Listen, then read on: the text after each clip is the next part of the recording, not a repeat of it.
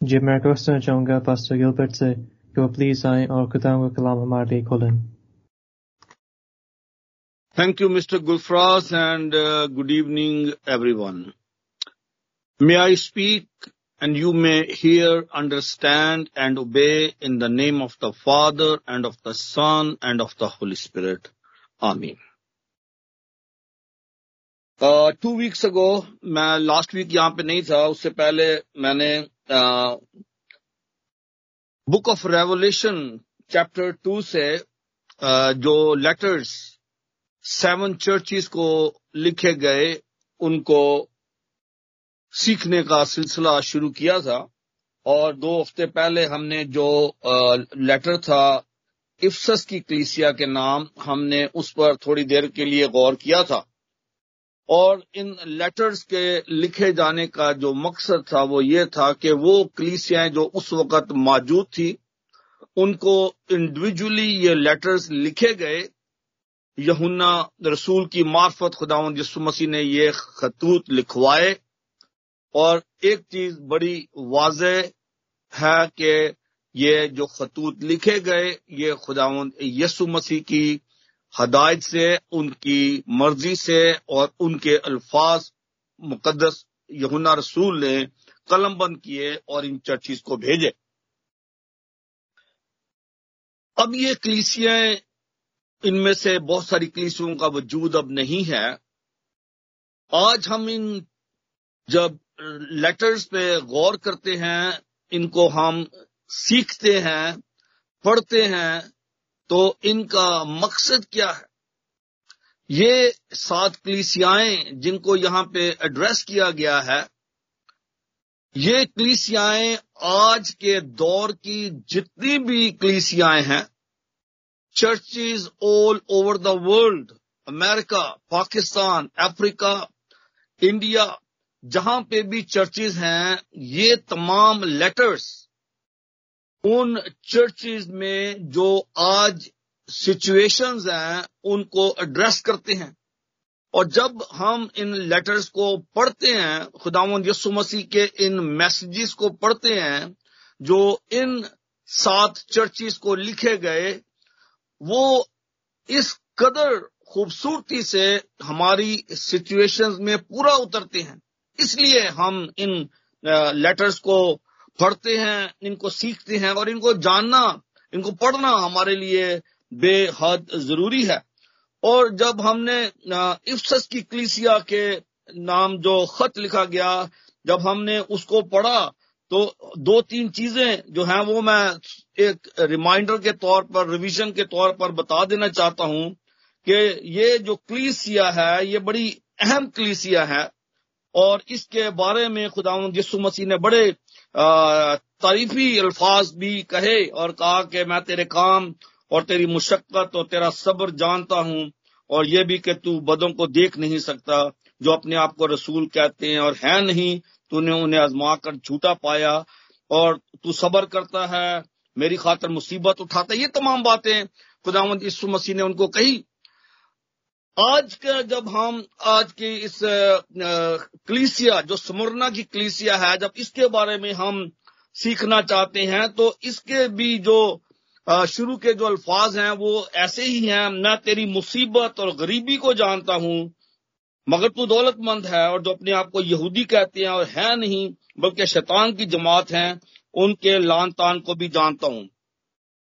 तो एक चीज़ जो पहले हम सबको अच्छी तरह समझ लेनी चाहिए कि जिस खुदावंद यसु मसीह की हम इबादत करते हैं, या जिसके हम शागिर्द हैं, हम फॉलोअर्स हैं, वो पूरे तौर से हमारी सारी सूरत हाल से वाकिफ है।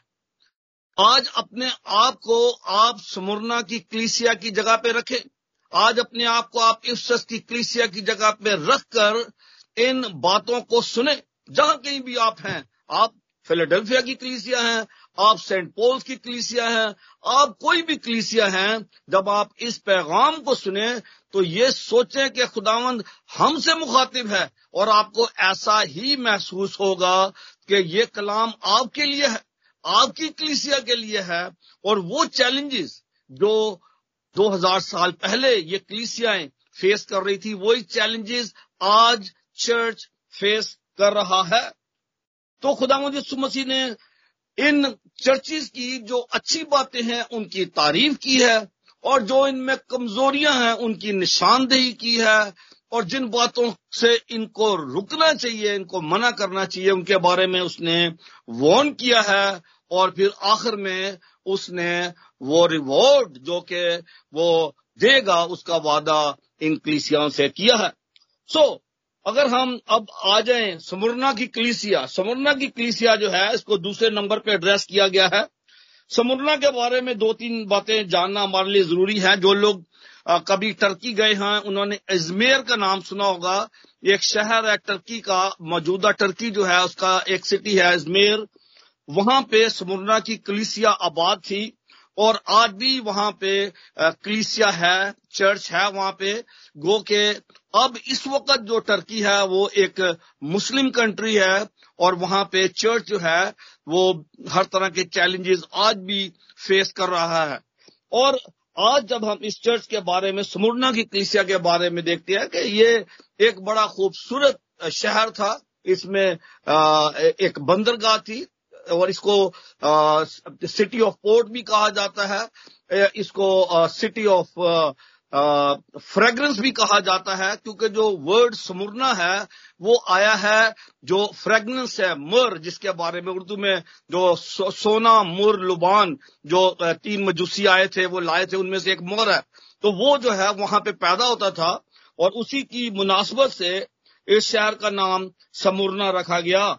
और ये जो शहर था ये उस जमाने में जो मेजोरिटी थी, जो पॉपुलेशन की, वो यहूदी लोग थे और बड़े वेल टू डू लोग थे, बड़े स्ट्रांग जो वहाँ की पॉपुलेशन थी यहूदियों की थी और उसके बाद वो लोग थे जो कि नॉन ज्यूज थे, लेकिन वो जो रोमन उनके जो रूलर्स थे, उनके पैरोकार थे और वो भी बिलीव करते थे एम्पर वर्शिप में, जो बादशाह की जो वर्शिप होती थी, वो उसको मानते थे।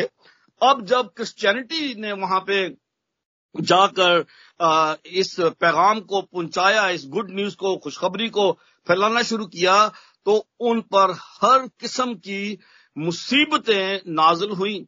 उनको हर किस्म की प्रोसिक्यूशन का सामना करना पड़ा। समुल्ला की क्लीसिया जो है, ये एक ऐसी क्लीसिया है जो कि इंतहाई पजमर्दा प्रोसिक्यूटेड उसके बारे में लिखा है। क्योंकि खुदा यसु मसीह, पहले तो वो अपना इंट्रोडक्शन देता है कि वो है कौन? जो खत लिखवा रहा है, जो लिखने वाला है, जो ऑथर है, वो अपना इंट्रोडक्शन इस तरह से देता है जो पहली जो आयत है आज की हमारे हवाले की, उसको अगर हम देखें तो यहाँ लिखा है, जो अव्वल आखिर जो मर गया था और ज़िंदा हुआ, वो ये फरमाता है। एड्रेस करने वाला जो ऑथर है जिसने ये खत लिखवाया है वो अपना इंट्रोडक्शन करवाता है कि जो अव्वल और आखिर और जो मर गया था और ज़िंदा हुआ ये फरमाता है अव्वल और आखिर के बारे में हमें बुक ऑफ़ रेवलेशन में ही इसका रेफरेंस मिलता है और हम देखते हैं कि ये कौन है और इसके बारे में लिखा है कि अगर हम इसके मुकाशवा की किताब के बीसवें बाग को बाद में चले जाएँ तो हम इसमें पढ़ते हैं कि ये वही है जो कि अव्वल है और आखिर है। और इसके बारे में हम पढ़ते हैं कि वो इब्तदा से है और ही इज़ द क्रिएटर और वही जज भी है। और इसके जो आखिरी वक्त में जजमेंट के बारे में है और जब वो जज अदालत करेगा तो समुन्दर के अंदर के तमाम मुर्दे देंगे और मौत और आलम अरवा और अंदर के मुर्दे दे, देगा और उनमें से हर एक अमाल के मुआफिक उनका इंसाफ किया जाएगा। तो ना सिर्फ़ ये जो लिखने वाला है वो क्रिएटर है बल्कि वो जज भी है। आख अव्वल और आखिर उसी वही शुरू करने वाला है। अपने आप को यहाँ पे खुदावंद यसु मसीह आइडेंटिफाई करता है एज गॉड और अगर हम पढ़े कुर्सियों के नाम खत, पालूस रसूल का, उसका पहला बाप और उसकी पंद्रह सोलह आयता पढ़े, यहाँ पे लिखा है all things were created by him and for him he is before all things and in him all things hold together उसी के वसीला से और उसी के लिए सब चीज़ें जो है, वो तखलीक हुई। और वो तमाम चीज़ों से पहले है और वही तमाम चीज़ों का अख्ताम भी करेगा वही जो, जो है जजमेंट भी करेगा। तो खुदा मसीह ने पहले अपना इंट्रोडक्शन दिया कि मैं कौन हूँ जो कि तुमसे मुखातिब हूँ और फिर वो उसके बाद कहता है कि मैं तेरे बारे में सब कुछ जानता हूँ। मैं तेरी मुसीबत और गरीबी जानता हूँ। खुदावंद यसु मसीह सबसे पहले जो चीज़ एड्रेस कर रहा है समुरना की कलीसिया के बारे में वो ये है कि तेरा जो तकलीफ़ है, जो तेरी ट्रबल है, जो तेरी प्रोसिक्यूशन है, मैं उससे बखूबी वाकिफ हूँ। और ये प्रोसिक्यूशन जो थी, वो उन यहूदियों की तरफ़ से थी, जो अपने आप को कहते तो यहूदी थे, लेकिन वो उस तोरेत को, जो मूसा ने उनको दी थी, उसको नहीं मानते थे, बल्कि वो, हर वो काम करते थे, जो कि तोरेत के खिलाफ था। वो अपने आप को कहते यहूदी हैं और है नहीं, बल्कि शैतान की जमात है और उनके लान तान को भी जानता हूँ। कदम मैं तेरी गरीबी जानता हूँ और मैं उस लान तान को भी जानता हूँ जो कि उन यहूदियों की तरफ़ से है, जो कहते तो अपने आप को यहूदी हैं, लेकिन फिल हकीकत वो यहूदी नहीं है, क्योंकि वो उस तोरेत को जो कि मूसा ने उनको दी है, जो अहकाम उनको दिए गए हैं वो उनको नहीं मानते, बल्कि वो खुदा के लोगों के, खुदा के मसीह के और खुदा के खिलाफ काम करते हैं। ये जो अजियत वो दे रहे थे उनको, जो काम वो कर रहे थे, ये जो प्रोसिक्यूशन थी that represent the work of the devil ये शैतान की तरफ़ से है। अब शैतान जो है, वो किसी को भी इस्तेमाल कर सकता है। उसने यहूदा स्कृति को भी इस्तेमाल कर लिया था यसु मसीह के खिलाफ। शैतान जो है, वो किसी को भी अपने मकसद के लिए इस्तेमाल कर सकता है। ये जो ट्रिबुलेशन है, ये जो ट्रायल्स हैं, जो टेम्पटेशन है, जो आजमाइशें हैं, ये अबलीस की तरफ़ से है, शैतान की तरफ़ से है, जो लोग खुदा के साथ चलना चाहते हैं उनकी ज़िंदगी में इन चैलेंजेस का, इन दुखों का आना बेहद ज़रूरी है। और ये तमाम जो सात चर्चेज हैं, इन तमाम की ज़िंदगी में एक चीज़ बड़ी कॉमन है कि इन सबने अपने ईमान की खातिर दुख उठाया। और खुदा यसु मसीह इस चीज़ को सबसे पहले एड्रेस करते हैं कि हम मैं जानता हूँ मैं तुम्हारी मुसीबत को भी जानता हूँ मैं उस तकलीफ़ को जानता हूँ जो, जो, जो तुम बर्दाश्त करते हो। दूसरी चीज़ जो वो एड्रेस करते हैं वो गरीबी की बात करते हैं कि ये गरीब थे क्योंकि अपने ईमान की वजह से इनके साथ हर किस्म की ज्यादती की जाती थी। हो सकता है इनको जॉब्स ना देते हो हो सकता है इनके खिलाफ और बहुत सारी साजिशें करते हो क्योंकि ये खुदावंद यसु मसीह का प्रचार करते थे। उन्होंने उनको यसु मसीह के बारे में बताया और यहूदी जो थे, वो इस चीज़ को पसंद नहीं करते थे और यही वजह थी कि वो उनको, और फिर लिखा है कि उनके लान तान को भी जानता हूँ। अगर हम इसको अपनी जो सिचुएशन है, हम उसको हम लेते हैं कि वो लोग जो कि आज पाकिस्तान में हैं या इंडिया में हैं, वहाँ रहकर अगर वो खुदावंत की खिदमत कर रहे हैं, वो मुनादी करते हैं जाकर तो उनको भी ऐसे ही चैलेंजेस का सामना करना पड़ता है। And people who have come from Pakistan they have faced all sort of prosecution हम जानते हैं कि वहाँ पे तो हमारे लिए जो अल्फाज इस्तेमाल किया जाता है क्रिश्चियंस के लिए, एक बड़ा वर्ड है, हमें तो कहते भी शर्म आती है चूड़े कहा जाता है। ये चूड़े हैं। कहीं भी चले जाएँ, वहाँ पे आप चाहे जनरल मैनेजर हो एरिया मैनेजर हो, आप हेड टीचर हो स्कूल में कुछ भी हो, लेकिन आपको एड्रेस किया जाता है यही अल्फाज इस्तेमाल करके। ये लान तान है, जलील करना। इसी तरह से जो मसीही थे, उनको भी इसी तरह से लान तान की जाती थी, जलील किया जाता था। यस्सु की खातर यस्सु की नाम की खातर उनको इस तरह से जलील किया जाता था। और इसी चीज़ को यहाँ पे खुदामंद यसु मसीह एड्रेस करते हैं कि मैं तेरी मुसीबत को भी जानता हूँ, उस तकलीफ़ को प्रोसिक्यूशन को जानता हूँ, तेरी गुर्बत को जानता हूँ कि फाइनेंशियली तुम लोग बड़े कमज़ोर हो, तुम वीक हो। लेकिन उसके साथ साथ एक बात और खुदा मसीह कहता है, वो ये है कि कहता है कि मैं तुम्हारी गरीबी जानता हूँ, मगर तू दौलतमंद है। अब ये कौन सी दौलत है जिसका खुदा यसु मसीह यहाँ पे ज़िक्र करते हैं?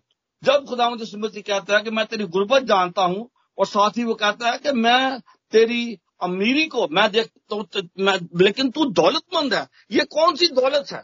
मेरे जीत बहनों और भाइयों आज हमारे लिए यही जानना और समझना ज़रूरी है कि जब हम मसीही होने की वजह से जो दुख उठाते हैं जो प्रोसिक्यूशन सहते हैं जो हमारी फाइनेंशियल जो इकोनॉमिकल हमारे जो सिचुएशन है, अगर हमारे फेथ की वजह से हमें जॉब्स नहीं मिलती हैं, परेशान किया जाता है तो उसके बारे में लिखा है तो भी वो उनको कहता है कि तुम, वो दौलतमंद है।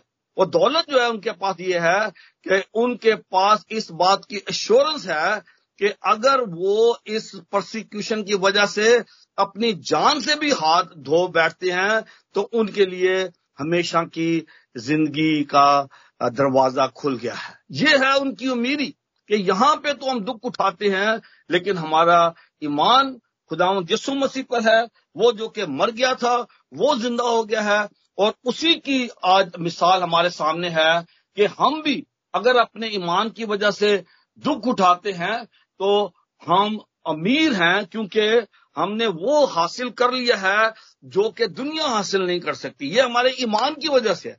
जब हम खुदावंद यसु मसीह पर ईमान रखते हैं, उस पर हमारा भरोसा है तो फिर हमारी जो गरीबी है, वो बहुत सारे दौलतमंदों से बेहतर है, क्योंकि दुनियावी दौलत जो है, वो हमें हमेशा की ज़िंदगी नहीं दे सकती। अगर हमें हमेशा की ज़िंदगी मिलेगी तो हमारे ईमान की वजह से, वो ईमान जिसकी वजह से आज हम दुख भी उठाते हैं, वो ईमान जिसकी वजह से हम आज शायद गरीब भी होंगे फाइनेंशियली हम इतने स्ट्रांग नहीं होंगे, कमज़ोर होंगे लेकिन हम उसके साथ साथ खुदा मसीह कहता है लेकिन तुम अमीर हो, तुम दौलतमंद हो, क्योंकि तुमने अपने ईमान को हाथ से जाने नहीं दिया। अगर हम अपने ईमान को थामे रखते हैं, हम इन मुसीबतों का सामना करते हैं, चाहे हमारी जान ही क्यों ना चले जाए तो हम भी खुदा यसु मसीह के साथ उसकी बादशाहत में शरीक होंगे। अब ये तो जो सूरत हाल उनकी थी, उस वक्त थी। लेकिन अब खुदा यसु मसीह एक और बड़ी खास बात जो उनसे कहता है वो ये है कि जो दुख तुझे सहने होंगे उनसे खौफ ना कर। अभी यहाँ पे दुखों का खात्मा नहीं हुआ। Prosecution is not ended prosecution तो जो है अभी शुरू हुई है। उनके दुख जो हैं वो अभी शुरू हुए हैं, क्योंकि उन्होंने मुनादी करनी शुरू की है।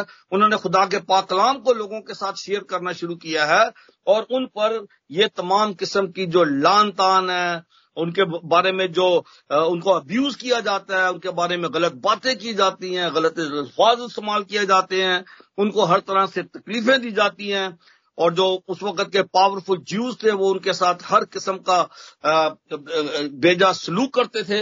ये तमाम चीज़ें थी। लेकिन खुदा मसीह कहता है, जो दुख दुख दुख तुझे सहने होंगे, उनसे खौफ ना कर। अभी जो ये तकलीफें हैं, इनसे बड़ी तकलीफें आने वाली हैं। इनसे बड़े चैलेंजेस आने वाले हैं। और यही आज मेरे और आपके लिए एक चैलेंज है। बहुत बड़ा चैलेंज है। हमने देखा है कि प्रोसिक्यूशन तो शुरू हो चुकी है बाद जगहों पर बड़े हाई स्केल पे है, अभी बाद जगहों पे लो स्केल पे है। लेकिन ये प्रोसिक्यूशन आगे बढ़ेगी। जो बुक ऑफ़ रेवोल्यूशन है, ये हमें एंड टाइम्स के बारे में बताता है, आने वाले वक्तों के बारे में।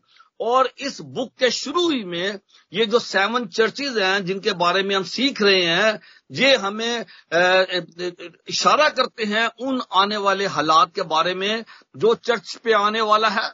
आप जहाँ कहीं भी हैं चर्च आगे चल के इन तमाम चीज़ों को फेस करेगा।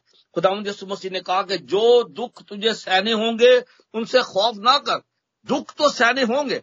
कहीं पे भी खुदावंद यसु मसीह ने यह वादा नहीं किया कि जो उसके पीछे चलते हैं, उनके दुख खत्म हो गए।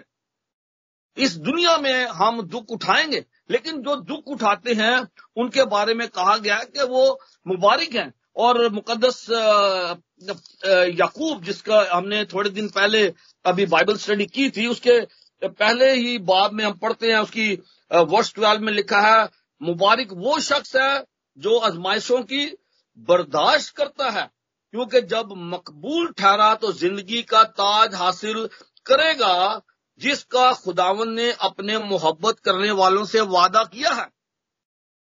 सो मुसीबतें तो हैं और ये बढ़ेंगी। हमें जब तक भी हमारी ज़िंदगी है as Christian we will face this prosecution prosecution तो हमें बर्दाश्त करनी पड़ेगी, क्योंकि हमारे खुदावंद यसु मसीह ने खुद प्रोसिक्यूशन बर्दाश्त की। उसने हर किस्म का दुख उठाया।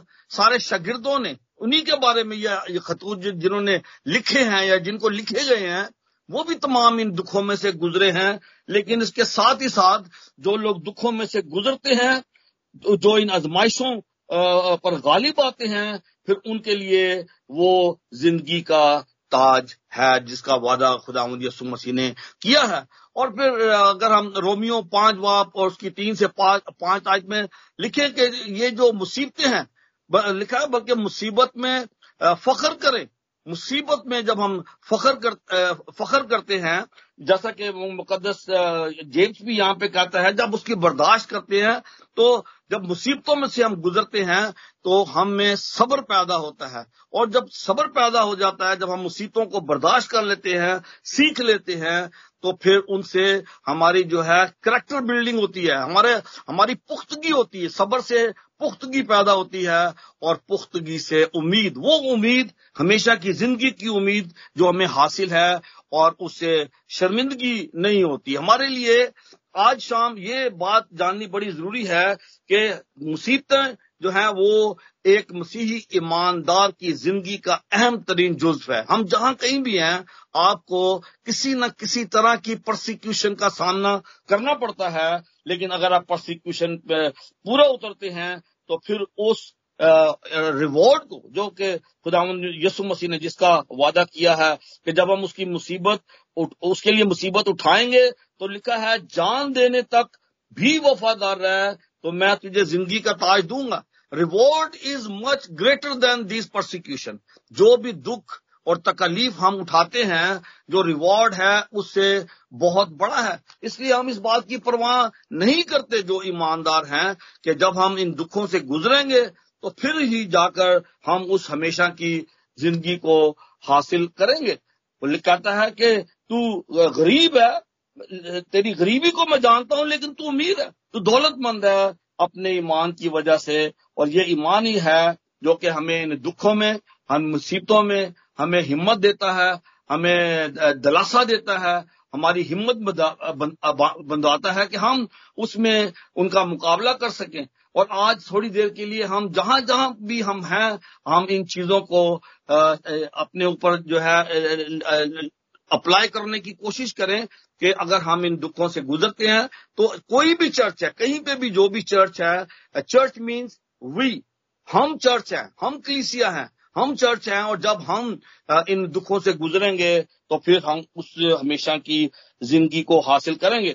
और जो आखिरी बात इसमें हम पढ़ते हैं, वो कहता है कि जिसके कान वो सुने, रूप कलीसियाओं से क्या फरमाता है?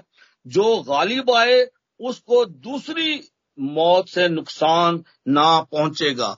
आज हम थोड़ी देर के लिए शायद मैंने पहले भी इस बात को एड्रेस किया था दूसरी मौत के बारे में कि ये दूसरी मौत क्या है।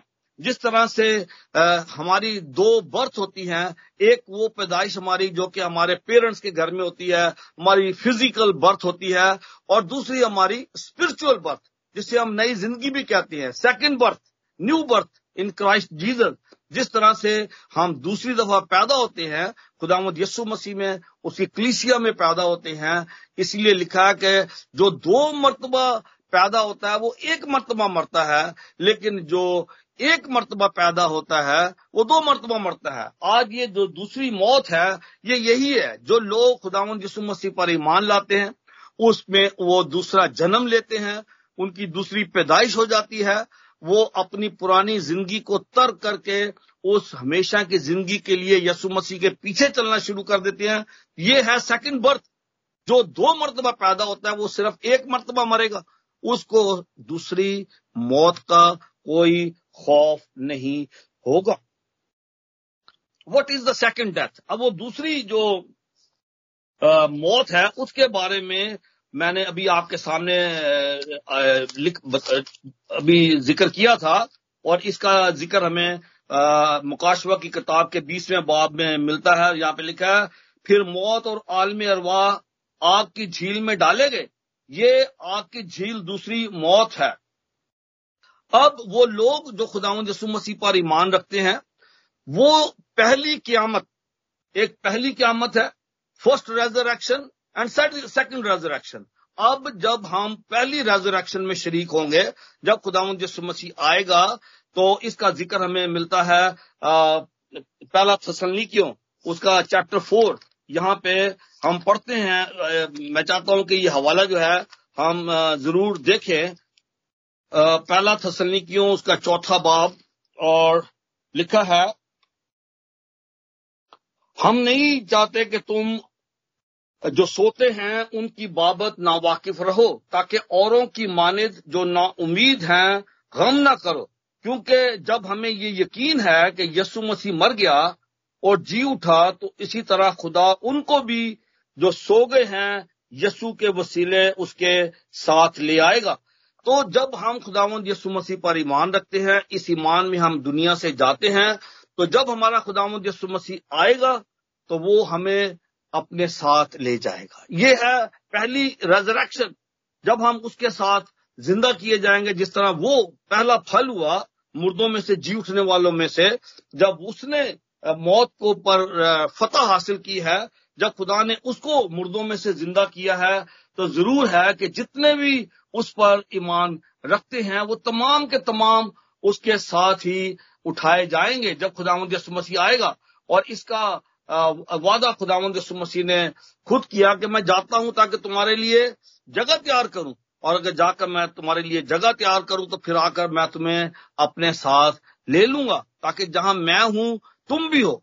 तो खुदावंद यसु मसीह ने हमसे जो वादा किया है, हम जब उस में ज़िंदा किए जाएँगे तो फिर उसके बाद दूसरी मौत का हम पर कोई इख्तियार नहीं रहेगा। जिसका ज़िक्र यहाँ पे खुदावंद यसु करते हैं कि उनको फिर दूसरी मौत से डरने की ज़रूरत नहीं है। हम सिर्फ़ एक ही मरतबा फ़िज़िकल मौत जो है वो मरेंगे, जो सबको मरना है, इस दुनिया से जाना है, लेकिन हम पर दूसरी मौत का, वो आग की झील जिसमें के वो लोग डाले जाएँगे, जिनके नाम किताब हयात में नहीं मिलेंगे।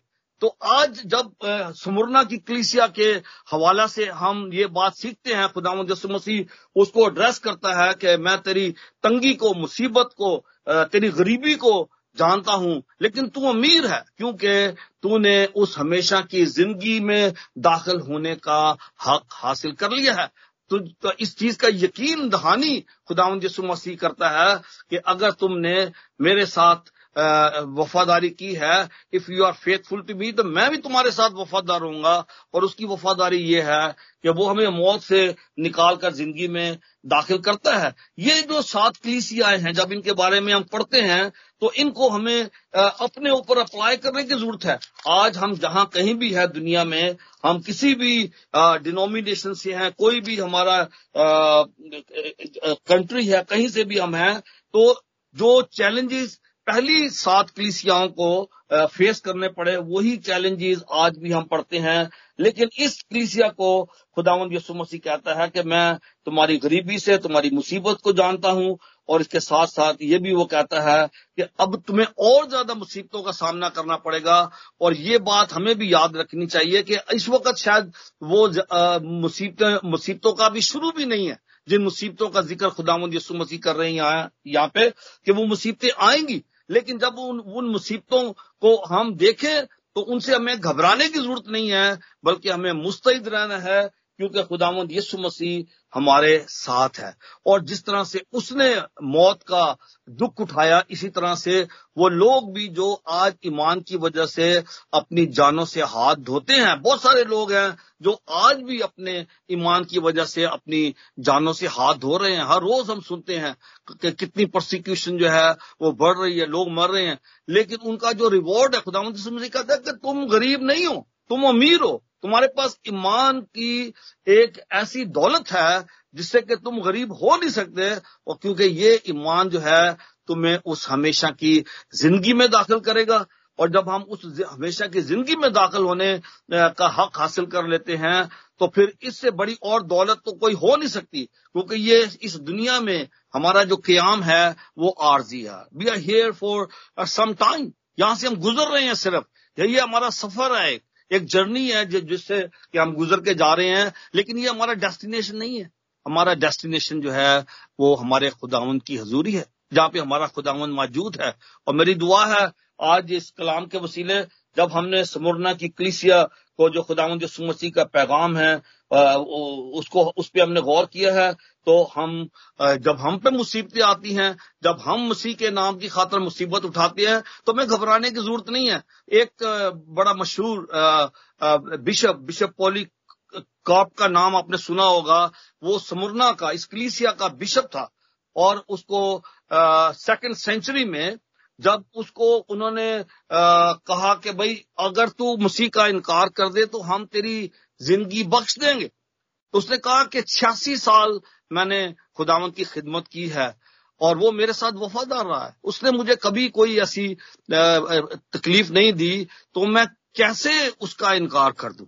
खुदावंद यसु मसीह जो हमारा मालिक है हमारा खुदावंद है जब वो हमारे साथ वफादार है, वो हमें कभी नहीं छोड़ता, वो हमारी मुसीबत में, दुख में, तंगी में, वो हमारे साथ होता है तो हमें भी चाहिए कि हम कभी भी उसका इनकार ना करें, बल्कि मुसीबतों में साबित कदम रहे, क्योंकि मुसीबत से सबर पैदा होता है और सबर से पुख्तगी और पुख्तगी से उम्मीद और उम्मीद से शर्मिंदगी नहीं होती। इसीलिए मुकदस पालूस रोमियो के खत के बारह बाब की बारह में कहता है, उम्मीद में खुश, मुसीबत में साबिर।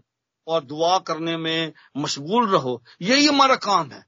मसीह होने के नाते हमें चाहिए कि हम हमेशा उस उम्मीद में खुश रहें, जिसका वादा खुदावंद यसु मसीह ने हमसे किया है कि वो हमें कभी भी छोड़ेगा नहीं, ना इस दुनिया में, ना आने वाली दुनिया में। वो हमें अपने साथ हमेशा हमेशा तक रखेगा। इसीलिए लिखा है, उम्मीद में खुश, मुसीबत में साबिर और दुआ करने में मशगूल रहो। खुदावन मुझे और आपको इस कलाम के वसीले बड़ी बरकत दे। आमीन।